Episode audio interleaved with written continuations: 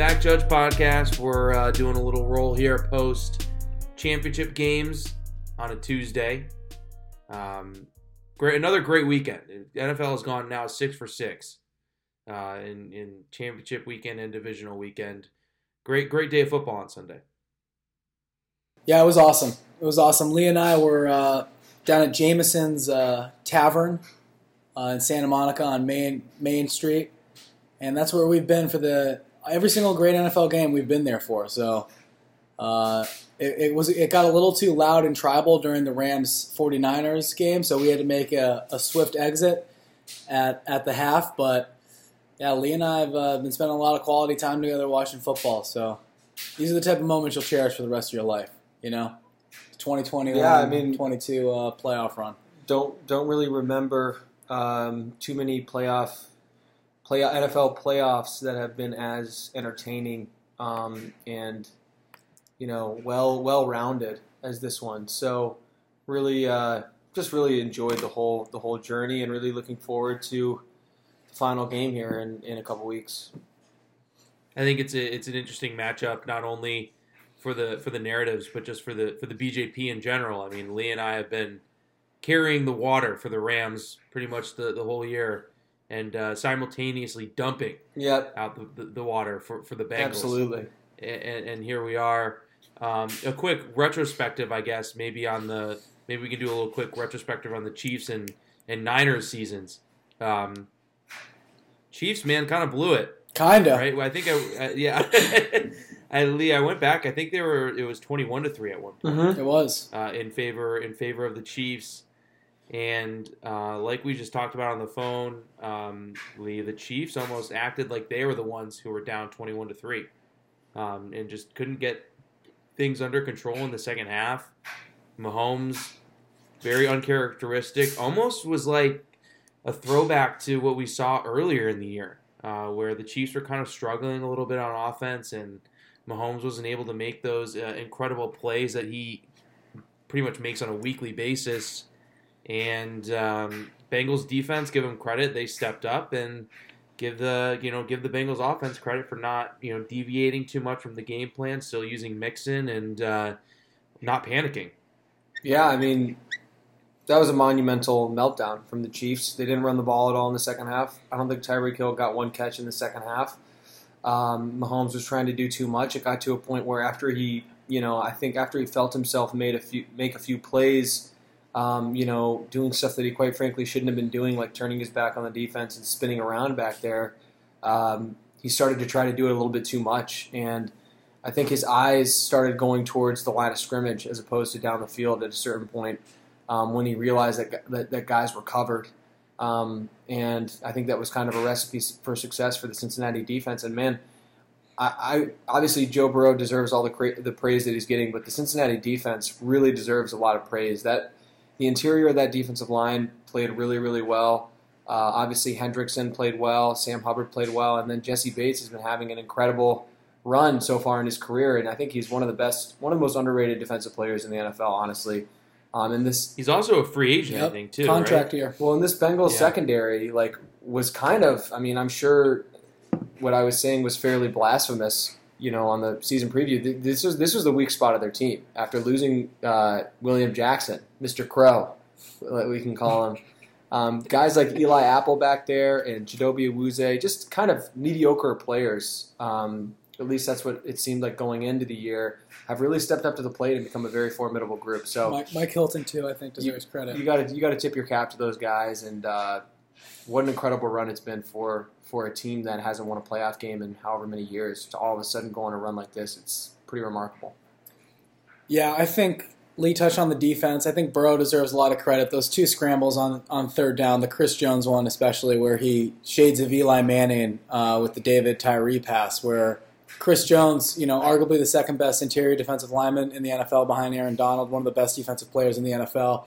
Can't corral him not once, but but twice. Obviously, the second time was a little bit tougher of a of a tackle. But I mean, man, it's on the uh, it's on the Chiefs for me. I know Lee was on on the Chiefs. I was on the Chiefs. You listened to the episode last week. The, I had a rent money play. It was a rent money play. I said it was a rent money play, and the Chiefs were uh, were a leg of that, and, and it was it was devastating to watch them collapse. And just to, the the tale of two halves, I think you know up until that when they went for it on fourth down, Mahomes was something like 13 for 14 for 150 yards and three touchdowns in the first half, just playing out of his mind. They looked so good um, to start, and and I haven't gone back and watched, and I haven't really done too much of a post mortem, but it does seem like they got away from it. Obviously, Mahomes threw that pick uh, to DJ Reader, I think it was, or one of those, uh, or BJ Hill. Uh, and that kind of started to give them some momentum. But the fact that they were only able to muster three points, and that third, you know, that three points was a field goal uh, to end regulation, uh, it's just a monumental collapse. It's one of the all-time choke jobs, and you know that I can remember in NFL history. Um, and I think the Chiefs deserve some some criticism. I think if you go back to last year, kind of the narratives that we were talking about surrounding them and how they would let teams stick around, and then obviously Klepp, you brought up how they performed earlier in the year this year. Uh, and, and, this team really needs to look themselves in the mirror. They've gone to what is it, five AFC championships? Patrick Mahomes four, four AFC championships, and hosted them too. And hosted them hosted all. Four straight. Yeah. He's only won one uh, Super Bowl. He went to one last year, and this team, I you know, and and and a lot of my rationale for really liking the Chiefs last uh, last week, we talked about the, the Bengals game in Week 17 and and what that role you know would play, and, and you kind of saw. I mean, it was an even worse performance from the Chiefs, but the Chiefs were up in that game on Week 17 on the Bengals by 14 three separate times and could not put them away. Um, Joe Burrow just, I mean, he's he is as advertised. Um, the Bengals as a whole, man, I think we all can learn a lot from, you know, especially the media narrative surrounding them around coming out of from the Tyler Dragons of the world and coming out of the beat reporter saying Joe Burrow is throwing picks in practice and oh I don't know if he's going to be the same from his knee injury. And obviously the Ja'Marr Chase drop thing um, you know it's just it's it's it's pretty remarkable. Uh, that being said I you know I don't we I guess we'll save our preview for the Super Bowl but I I still don't really know what to think of Zac Taylor and like how much credit he deserves and um, you know, just a lot to think about in terms of how I'm going to evaluate the Bengals this year and, and even going forward. Yeah, I did want to um, offer my apologies to Zac Taylor. I, I, fired him before the season even started. Said that Joe Brady would be taking his job. Um, I think, you know, I, I agree with you in some sense, Tommy, where I'm still kind of like, I don't know exactly what Zac Taylor does. But at some point, I mean, you take a team to the Super Bowl, you win a division championship with, you know, teams like the Browns and the Steelers and the Ravens. You know, you know, you get you get some credit. So yeah, um, I, I, mean, think it's time to he's it's time to consider him as one of the better coaches in the league. Yeah, I mean he's doing he's doing in year three what is it year three for him? Yep. Yeah. Yes. I mean he's doing in year three what you know the Ravens in the Lamar Jackson era haven't done. The the Browns haven't done obviously in the Baker era, and the Steelers haven't done in, in nearly a decade. You know, so going to a Super Bowl, um, and Steelers haven't done in over a decade. So, you know, at a certain point, I, I agree with Adam where it's like I don't really know how you can say Zac Taylor isn't a good coach at this point. I think if you coach a team to a Super Bowl you have to be given a certain amount of credit. And, you know, we'll see. Maybe there's going to be a catastrophic hangover next year. But until that time comes, um, I think you got to put some respect on him. Yeah, so I mean, it's just a, a crazy season for them, and then um, going over to the to the Niners, man, um, being up 17-7 in the fourth quarter and, and letting that one kind of slip out of their fingertips too. Uh, an, an impressive season for them as well. Another team that kind of started off a little slower, you know, it was fighting for their playoff lives. I mean, they've been in the playoffs since week uh, 18, uh, and you know, go into uh, Dallas, win a football game, go to Green Bay, win a football game, and come that close to, to beating the Rams for a seventh straight time and, and a chance to go to the Super Bowl, and just uh, kind of floundered there in the fourth quarter once that uh, punt went off on fourth and two, or you know they got the delay game and it was fourth and seven. Then you give up touchdown, field goal, field goal, and your offense uh, just completely flounders and goes three and out, basically two straight times. Um, kind of pretty brutal way to to end that one for them. Yeah, very. I mean, we talk about the Chiefs collapsing, and the Chiefs collapse is obviously more evident and a little bit more embarrassing, I would say. But uh, the San Francisco 49ers collapsed as well. I really think that this is a team that, watching the film on Monday, you know, it was like we probably should have won that football game. And uh, the whole Jimmy G criticism, I guess I understand, but no one ever thought that this is a guy where it's like, yeah, give Jimmy G the ball with two minutes left and he'll take you there. It's like, yeah, he's done it before and he has the, the capability to do it, but you're you're kind of playing behind the eight ball if you're relying on that guy to do what Matt Stafford does, to do what elite quarterbacks do. That's why he's not an elite quarterback. That's why no one's arguing that Jimmy G is a top ten quarterback or you know one of the guys that you need to go out and spend a bunch of money on. Um, ultimately, I think that there were some coaching mishaps on both sides in that game that were pretty catastrophic. Obviously, the dropped interception was was really bad. Um, but the thing that stuck out the most to me in this game, and I'm sure you guys will sigh about this because I'm going back to my Rams love, but just the resilience of the Los Angeles Rams to be able to score touchdowns when they needed to score touchdowns, to be able to get stops when they needed to get stops, and to kind of just persevere um, through every kind of hardship and be able to stay a swinger's distance or a puncher's distance away the whole game. Never really letting the game get completely out of hand.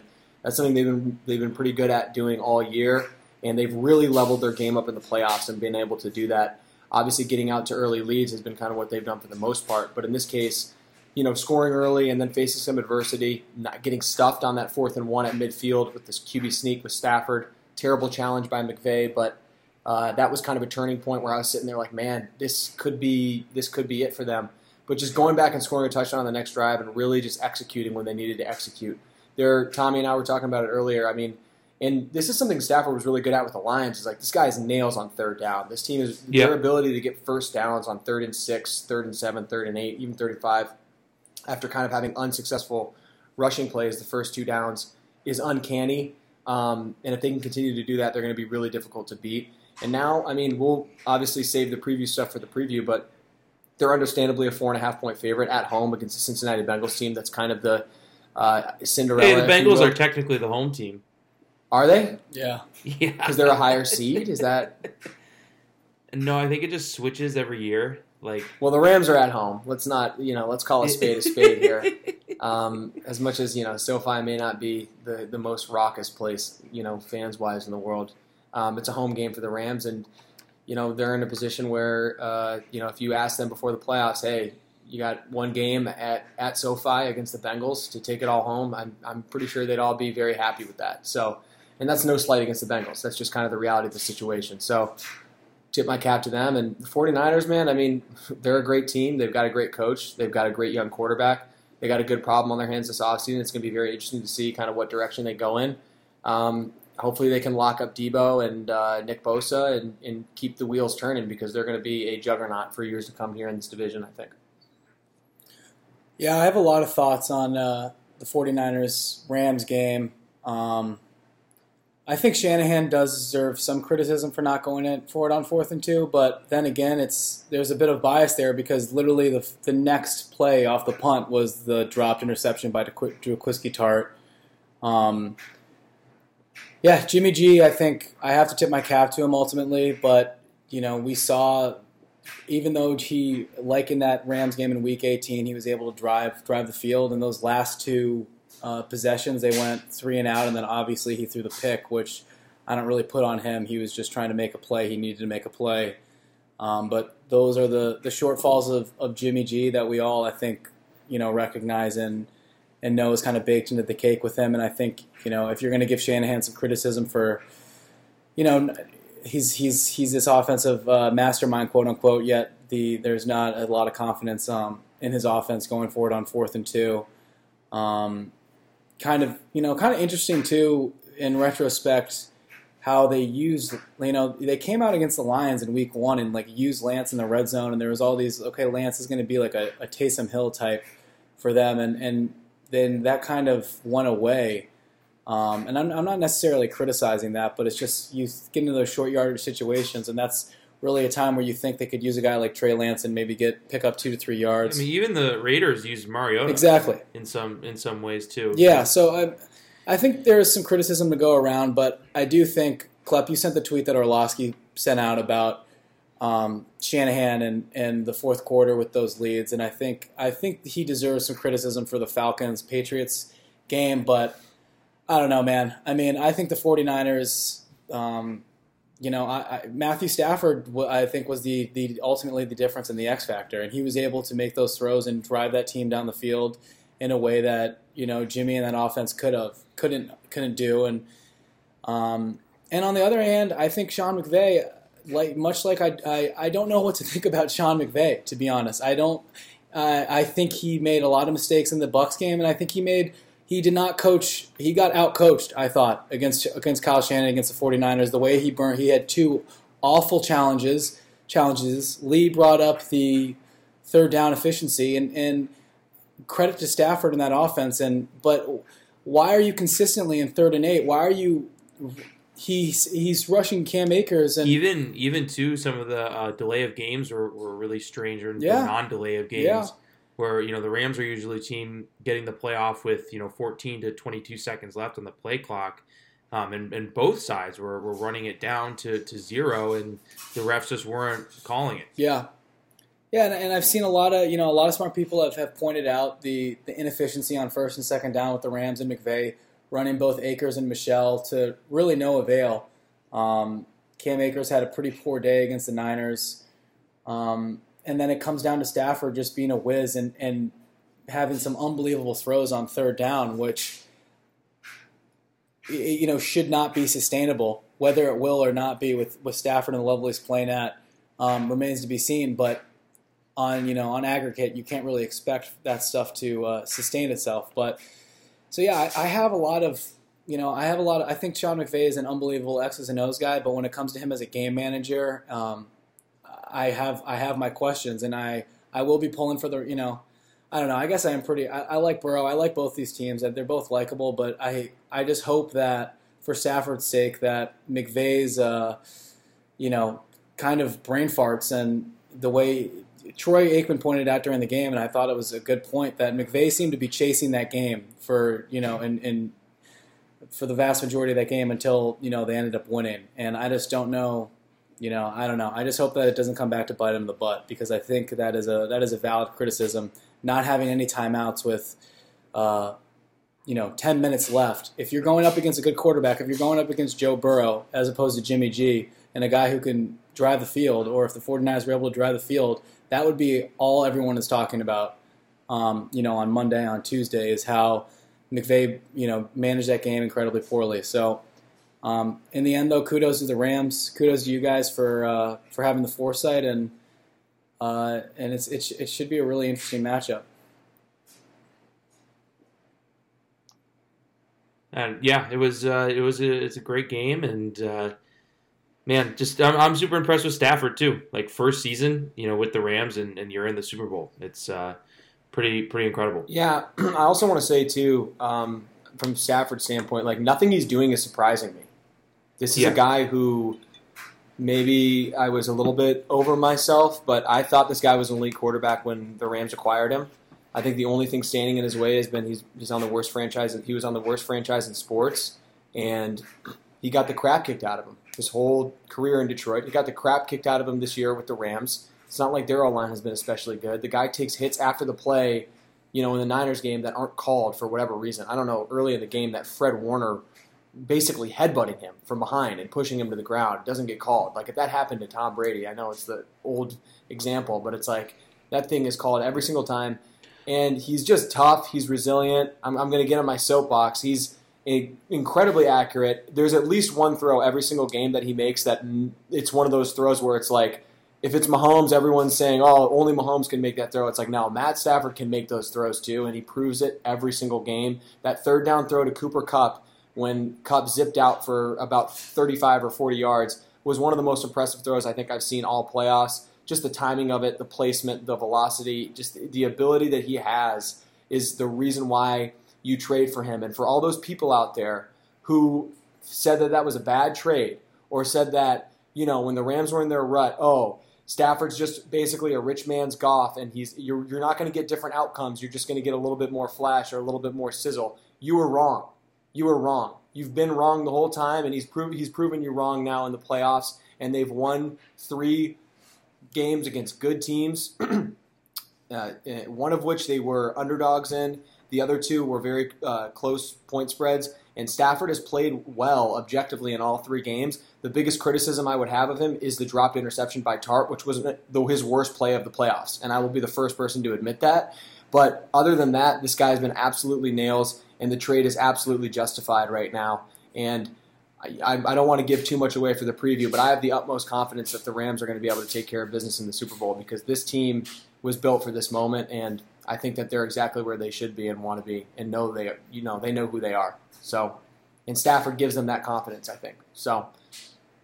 Yeah, I think too. I think Lee, you know, just to put a bow on on our our Stafford analysis this whole time, I don't think you know either of us have ever called him a guy maybe even on like a Mahomes level or a Rodgers level or a Brady level. Like no matter who you put around him, he's going to get you to the playoffs because clearly that didn't happen in Detroit.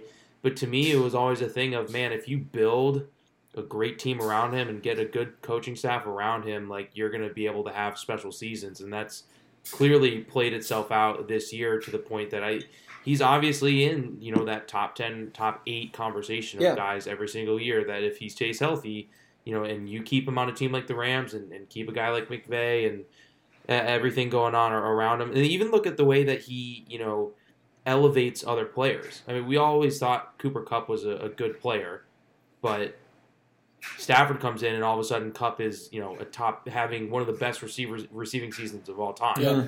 Right. So so not only is now OBJ too. That, I mean OBJ, OBJ looks incredible. Too. This is the best yeah. OBJ's looked since he was on the Giants. So it's like you use those two draft picks, right? And people are like, "Oh, you're just upgrading one position with two picks." It's like, no, it, it upgrades more than that, right? Because it's the quarterback position. So yeah, um, that's that's another aspect of it too that I just think is important to. I also want to add on too. Maybe the Tartt interception was a little bit easier, but that Ben Skowronek drop in the first half too was an incredible ball that Skowronek should be catching. If you're an NFL receiver, you have to make that catch. I know it's over the shoulder and it's like you're you're running full speed, but that thing hit you straight in the hands. You got to be able to come down with that. So a lot of people are going to talk about the pick. There's also other drops in that game. Kupp had one too, where you know you got to be catching those balls. Um, but yeah, really impressed with what Stafford did, and and outside of Brady and Rodgers, uh, you know Wilson, Mahomes, and you know the, the superstars, he's right there in my opinion. If you're talking one season, I'm taking him over Herbert. If you're talking one season, I'm taking him I'd over Kyler Murray. Wilson. I would consider taking him over Wilson. Wilson. I, I, would consider taking him over Russell Wilson too. I mean, I think that's a kind of a, an interesting argument. But I'm just saying that the man deserves this this level of respect, and I think he's finally going to start to get it. Um, obviously, a lot depends on the outcome of the Super Bowl, but the fact that they're there and how he's played, I think, speaks for itself. The Super Bowl for him is, is a gold jacket game. If he wins the Super Bowl, he, he's in the Hall of Fame. 100%. Yeah, I agree. Yeah. Um, so I completely agree. Anyways, uh, I did I did quickly too want to discuss uh, Silent Reflection uh, coming up yep. coming up next week. I was I was trying to think. Lee was was the Silent Reflection. I was trying to think like was it born in, in the Highlander newsroom? Was um, was it was it a later uh, invention? I think it was a little bit later because yeah. I think I. I'm trying to think of what my first one was. Your, was it, first reflection? Was it not when the, our first year in Chicago? No, no, it was your first reflection was um, Patriots Falcons, if I'm not mistaken. Yeah, that's what I was thinking. Because too, I didn't year. reflect. I didn't yeah. reflect during that game. I reflected the next year, which I'm pretty sure was Patriots Rams. Or no, Pats Eagles. Your that was your first reflection. Pats Eagles. Oh, Pats Rams. Pats Eagles. Pats Rams was my first reflection. Yeah, Pats re- Eagles was yeah. our first year in Chicago. Well, my first year in Chicago was yeah. Pats Falcons. Yeah, and then the Pats Eagles was when I was abroad. Yeah. Yep. Yeah, the Rams. Um, yeah, that was my first reflection. Anyways, I have, I have a theme for my reflection this year. Um, it's my, my reflection is to be called more or less. More or less. So I'm going to be looking at ways, you know, maybe just to sim- simplify. simplify. Yeah, interesting. Interesting. Yeah, more or less. I like that. Can you expound on yeah. that a little bit, Adam? What do you mean? Simplify, just like the reflection or, or your life or, or, or just my life, you life, know, yeah. or you know, do, doing more with less, um, focusing on, on what makes me happy. Yep. Mm. Critical.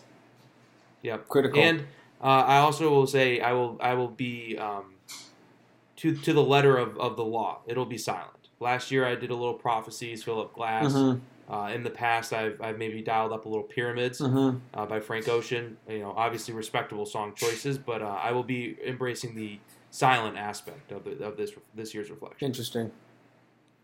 Yeah, I mean, I'm not even quite sure where I'm going to be watching the game. Um, all, one thing I can guarantee is wherever I am, I'll find a quiet place to reflect for for the half. If needed to, uh, you know, a walk is acceptable. A Yeah. walk is a- is always acceptable. It's Yeah, always And, acceptable. and I think I might be popping my cherry this year. Great to hear. I think I might be. Or actually, you know what? Uh, 49ers Chiefs. We went out with Tom. We it- did go for a it- walk. we with did go. We did. Okay, we went for a walk with Tom, and we talked about his relationship with his then girlfriend. Yeah, Um, so Just I don't know if that counts Murray as a men. silent rela- three Murray reflection. men walking through the streets of Birmingham, Michigan, talking about talking about women. A lot of a lot of our father a tale old as a, time. a lot of a lot of our a lot of clips of our father just kind of being at a loss for words and, and not really knowing Yeah. where to go necessarily. But he's in a better place now. Hey, you you know, the confusion doesn't stop with age. You know, it's a it's a daily battle. So Yeah. just remember that. Um, Brady.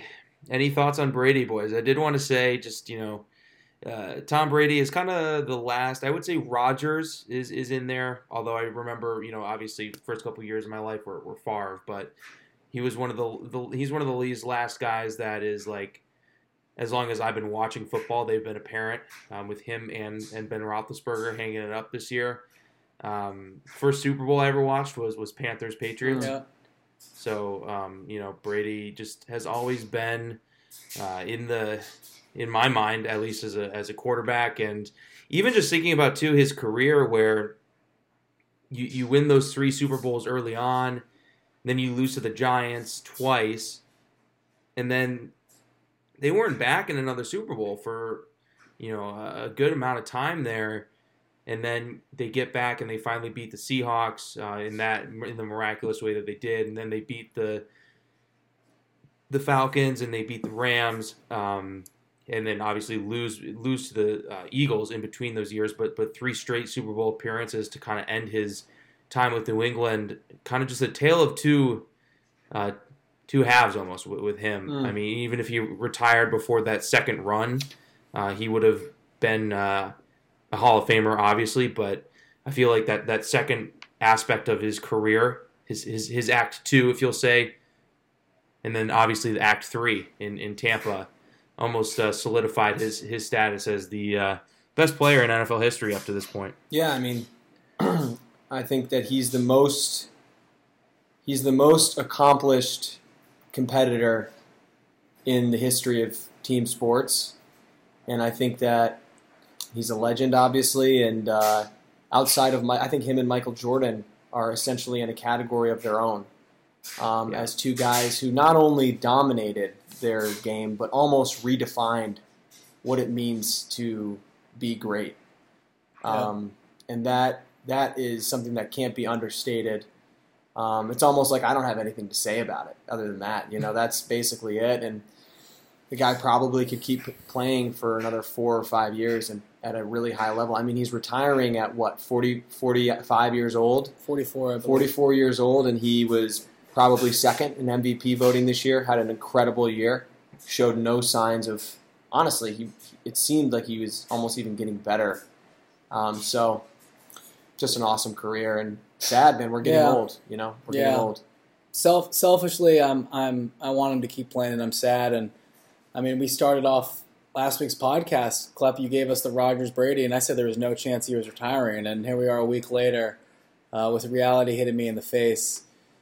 Um, yeah, I mean, I am I'm I'm sad to watch him go, mainly because of what Lee said, is because I wanted to I wanted to continue watching watching him fight Father Time, and just defy everything and playing at the level that he was playing at, and um, you know, obviously the Rams game they were outplayed that game and really probably didn't deserve to have the finish they did, but they ultimately did, and he was that close to playing in another NFC Championship uh, for a chance to go to a Super Bowl again. So selfishly, I really wanted to see him continue to compete because he makes this he makes the league great. And um, Klepp, I think you bring up a good point with Rodgers, but, but you know now it's it's the new generation. It's it's our generation of quarterbacks. It's it's the Mahomes, it's the uh, Kylers, the Herbert, the Burrow, the you know the, the this uh, the class that just came in with Lawrence, Wilson, Lance, and Fields. Um, so I, I do ultimately believe it's bittersweet because I think the NFL is in good hands. Um, but you know, it is it's it's part you know partly sadness over over your aging, and it feel it kind of feels like you know my like you said, Adam. Like we, I grew up. He has always been a part of the NFL. Man, I remember little just a little quick anecdote. Uh, Lee and I's cousin uh, was one of many, I'm sure, who who dated Tom Brady for a brief time in Ann Arbor. Um, uh, in the in the in the late '90s, early 2000s, and I remember I have a vivid memory of being over at my, my now roommate Nico DeCardenas' house when we were probably eight or nine years old, and I hated Tom. Brady. I hated Tom Brady so much when I was when I was a young kid, um, for whatever reason. Just like I hated Steve Nash, two guys that I, I really despised uh, as a as a young sports fan, and, and then grew to love uh, ultimately. But I, I remember saying, you know, I wish I could go back in time and and break and, and you know Terry Brady's knees, Terry Brady's knees with. Uh, with, with uh, my you know when my cousin was dating him. This was going in that direction. Yeah, well, hey, you know, but it, it just goes to show you that uh, he was he was you know he played he played a big part in my uh, my introdu- in my introduction to football, and it's just been a joy. You know, with my relationship with him, as he was the face of the Patriots dynasty, the only, you know, the, the, the best team for my youth, and then I grew to eventually really respect him and, and end up rooting for him. You know, I rooted for him against the Falcons and the Seahawks and, and even the Eagles, even though they were. I just I love seeing uh, them win um, and, and him win, and I, I thought it was so special, and I knew that I was watching greatness. So, um, yeah, ultimately it, it is really bittersweet, but I'm I'm glad that you know obviously he's in a position where he feels like he's ready to walk away from the game.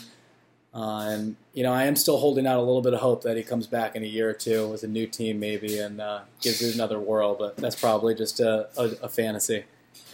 Yeah, I find that unlikely. Even you know, it's just. But like you said, Tommy, guys like Ben, Peyton, Brees, Eli, even Rivers, you know, Rivers, they all they all felt. You know, you all saw them fall off. Yep. And Brady only just only got better. It seemed like so um, just uh, crazy that it's uh, that it's over.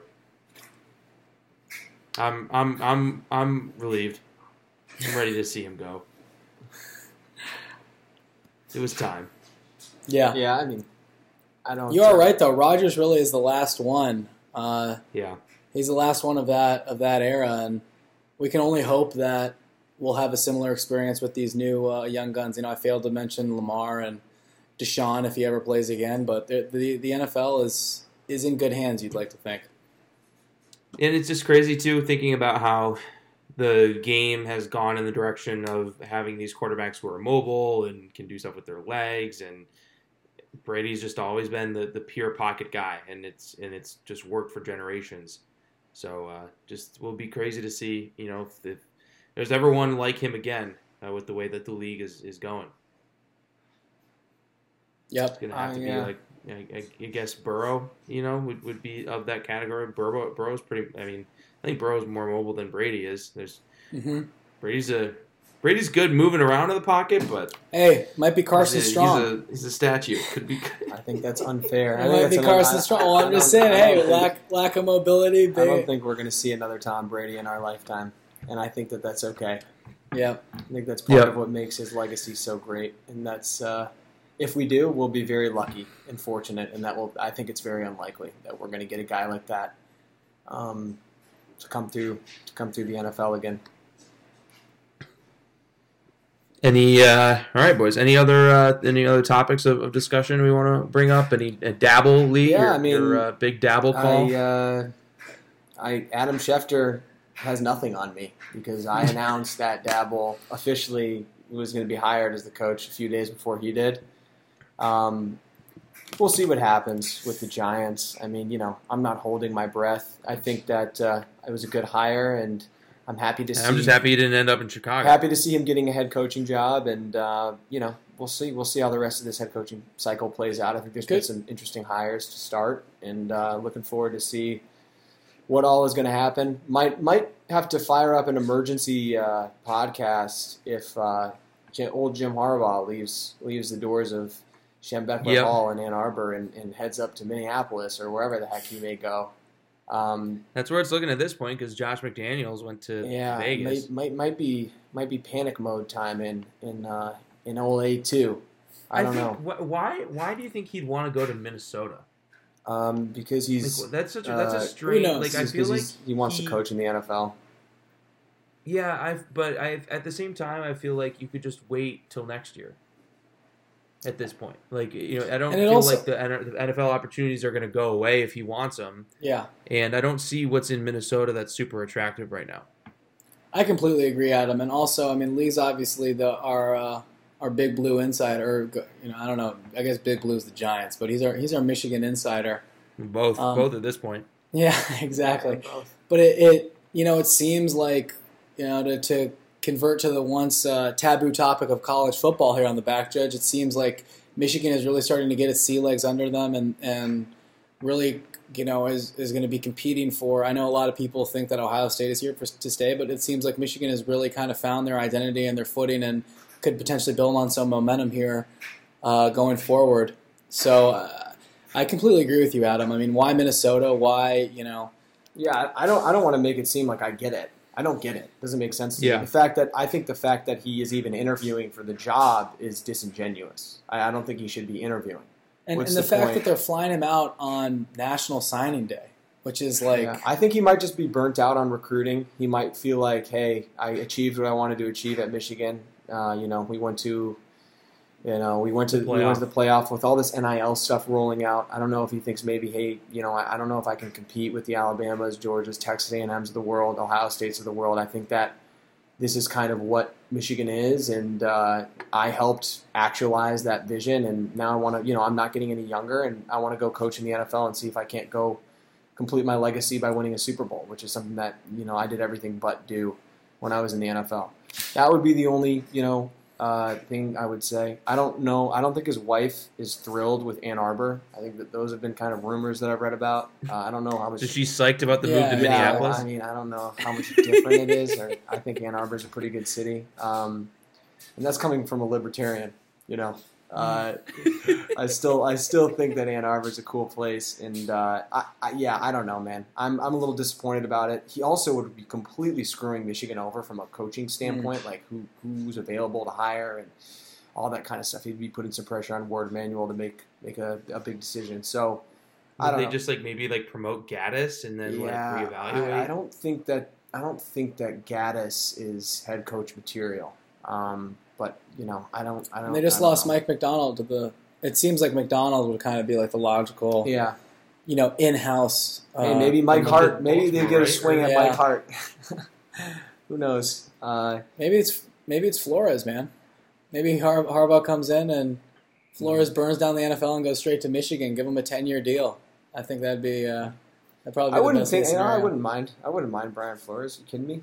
That'd be awesome. So I don't know. I want Harbaugh to stay, but we'll see. I do think I wanted to bring up as a as a separate conversation. It's going to be really interesting to see what happens with Tampa Bay, man. Like, Yeah. who who are they going to go after at quarterback? Uh, is, is is you know is Bruce Arians going to retire too? Like, is is Bruce Arians really going to sit through a, a probable rebuild with likely you know a Teddy Bridgewater or you know are, are they going to re up on Jameis? Are they going to go back to the Jameis Winston Jimmy.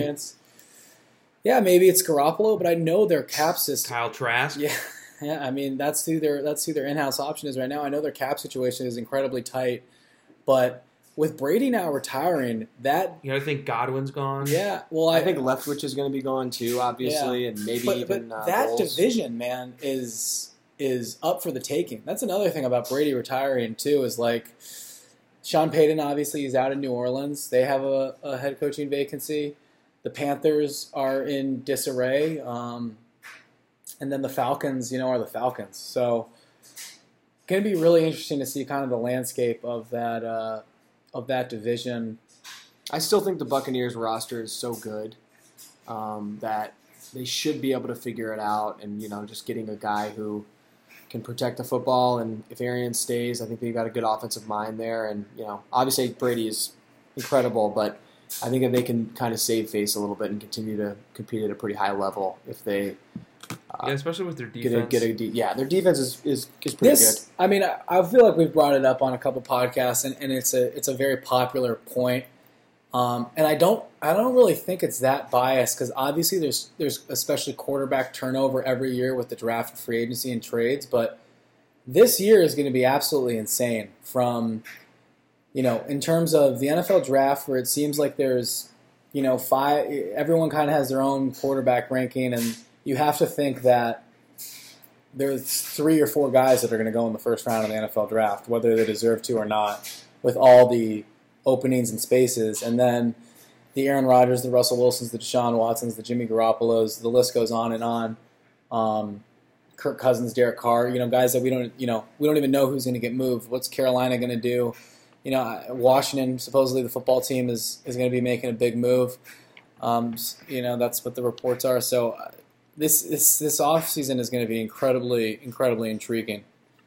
Um, especially with the quarterback class being very. Um, yeah, I don't want to yet call it underwhelming, but at least um, Unpredictable. It doesn't seem to, uh, yeah, unpredictable, and no one really knows who's going to be considered the, the top guy come come April at this point.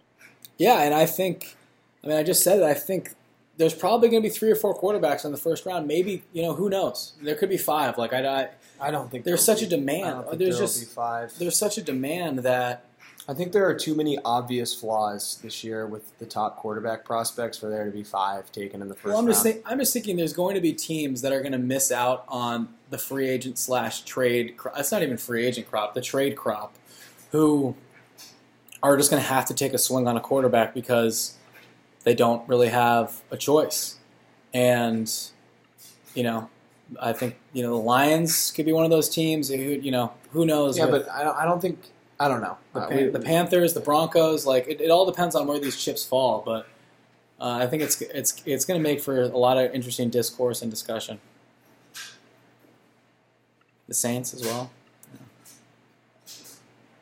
Yeah, a lot of a lot of teams for for sure, and uh, even some you know like we said before, a lot of uh, head coach chips to, to still fall. Right? I mean, the Texans haven't hired anyone. Right? The the Saints Yeah. haven't hired anyone. The Jags haven't hired anyone. Um, Vikings. Vikings haven't hired anyone. So still uh, still a Also- lot to be uh, decided. I also uh, Lee and I were talking about this, and I think we kind of have a similar opinion. Um, don't the I think I from watching Hard Knocks, Eberflus seems like a really impressive guy, but if I'm a Bears fan, I'm uh, that's just kind of a questionable hire, just because it's like, what's what's your game plan with Fields, and like who are you bringing in as an offensive coordinator? He seems to be a pretty you know strict, no nonsense defensive guy who seems to be like a, a good leader, but I- just I just am kind of at a, a loss for words at like what the Bears are are doing. It's everything on this new GM Poles from from uh, Kansas City sounds like he's a really bright um, dude who's going to do well in the draft and all that, but um, it kind of seems like you know I would just hate to see Justin Fields get left out to dry a little bit, and you know hopefully that's not the case uh, down in Chicago. I want to make another prediction. I want to make another prophecy.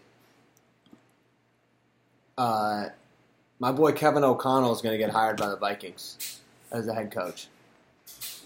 They're not going to hire Jim Harbaugh because he's going to come in and, and spit all over himself in an in-person interview because he's he's weird and, and, and uncomfortable.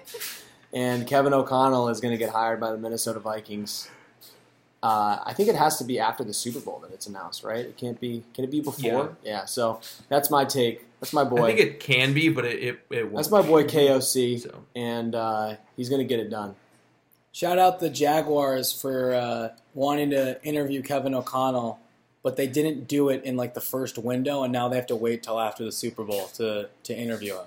So that that uh, that that franchise might be too far gone. But Adrian Wilson is the new is Adrian Wilson the new GM? Is Yeah, I like that a lot. I think that's that's awesome. I remember him as a player. He was really Yep. good. Great, great, strong safety, classic Madden, eighty three overall. He was like an 87 one year. Yeah, he was. wait, Bill- wait, for of the of the Jags, Mhm. Yeah. what happened to Trent Baalke? Well, I don't see. This is. I don't got think. It's. I don't think it's official yet. It's yes, not. it is. I don't know if it is. Yes, it is. Look up Adrian Wilson, GM Jags. Why would it not be official? because Leftwich was also like, um, yeah, it's not it's not official yet. He's still the vice president of pro scouting for the Cardinals. No, Um, I don't know what I'm talking about. no, I mean you're right. That's the rumor was that Reports Adrian Wilson set to become new Jaguars GM four days ago. That was four Yeah. days ago. so it's now, not one day is ago in the though. Sports Business Journal, Jaguars GM Baalke rem- remaining viewed as a holdup in coaching search. yeah. Well, that's the They whole just Leftwich. Can't Leftwich wants their Baalke's out, and Doug Pederson wants. Doug Pederson was a was a candidate there, and and wants Baalke out. Everyone wants Balky out. So, and and supposedly I read somewhere that Shad Khan just doesn't want to go through the the rigmarole of looking for a GM uh, again, which is like a legitimate. Why does the owner? This is a kind of a segue. Why does he have any say? What like just give us your money and get out of the way? What does Shad Khan know about the game of football? What does Shad Khan know about whether like? Are you kidding me, bro? Just like finance it. You're not.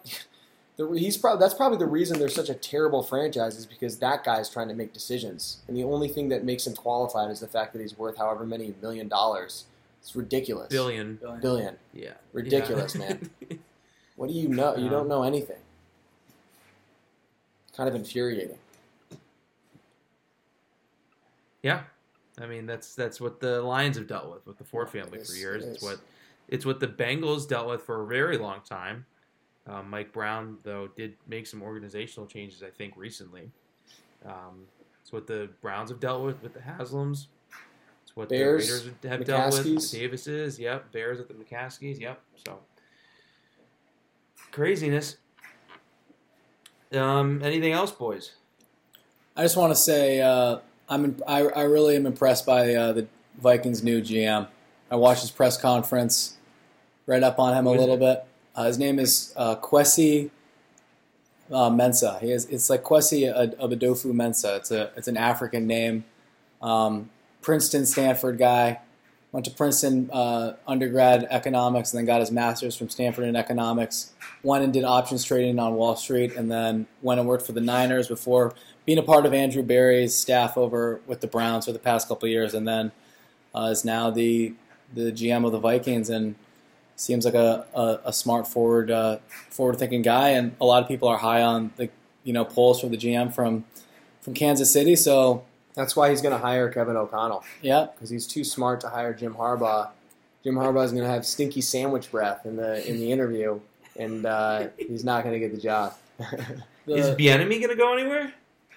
Oh, I don't know, man. I don't know. I think the Bieniemy ship has kind of sailed. There's there's got to be some, you know, there's got to be some, uh, you know, there's a, there's a there's a term I could probably use, but something they, they all The- know the- that we don't, and there is some history there This- with, you know, The uns- Step Brothers situation. him doing unsatisfactory things. Also, you know, Andy Reid I think kind of steers the ship there in terms of play calling, but.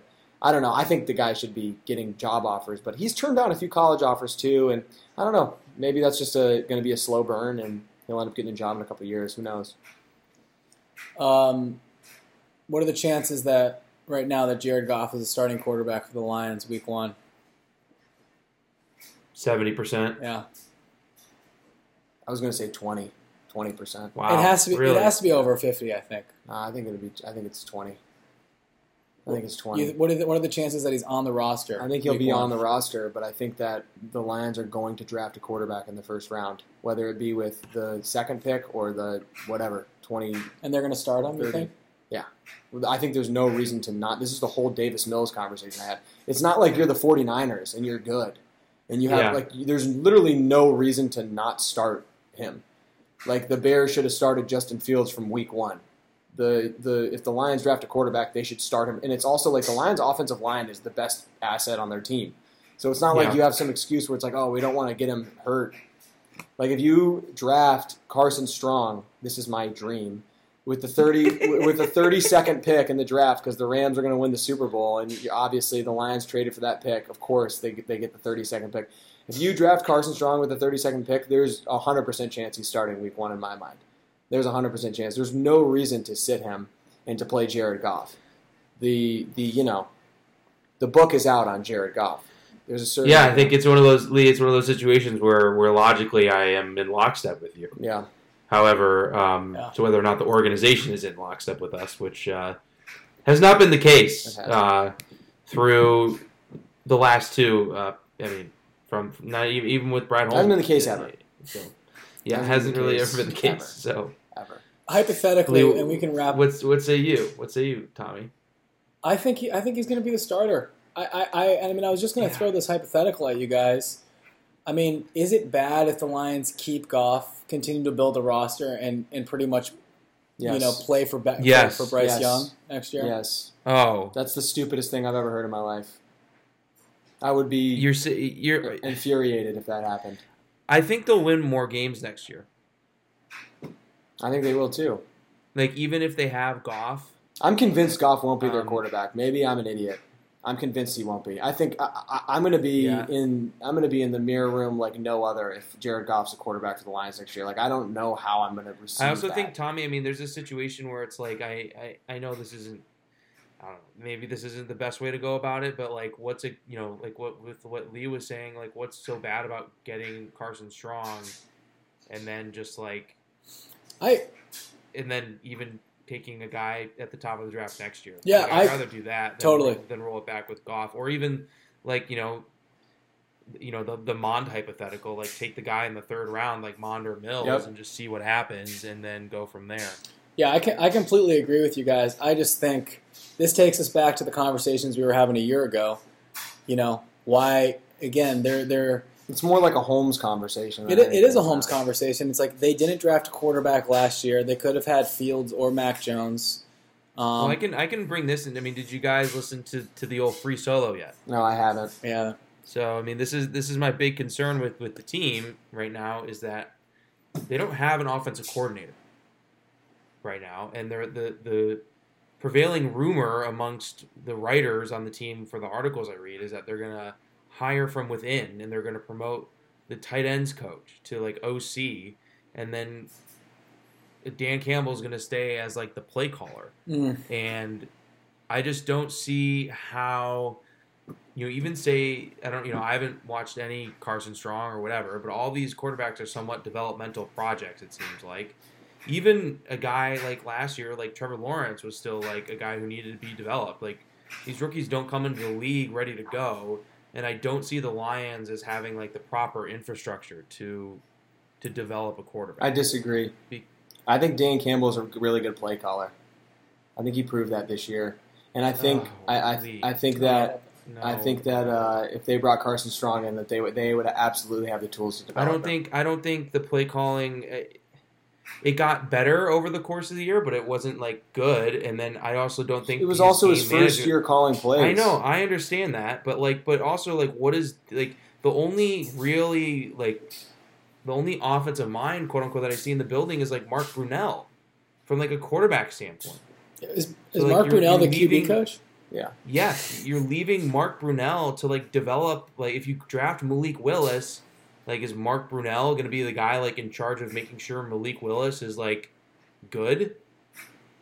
I mean that's a specific hypothetical because I don't know who could really develop Malik Willis the right way. Carson Strong. I, I mean, I think I, I, I think Mark Brunell could develop Carson Strong, and Dan Campbell could, like calling plays. I don't think it's like a, like a completely asinine thing to expect. Shane Steichens don't grow on trees. All right, you can't just fucking go out and grab some guy who's going to be, you know, a great young whiz offensive coordinator.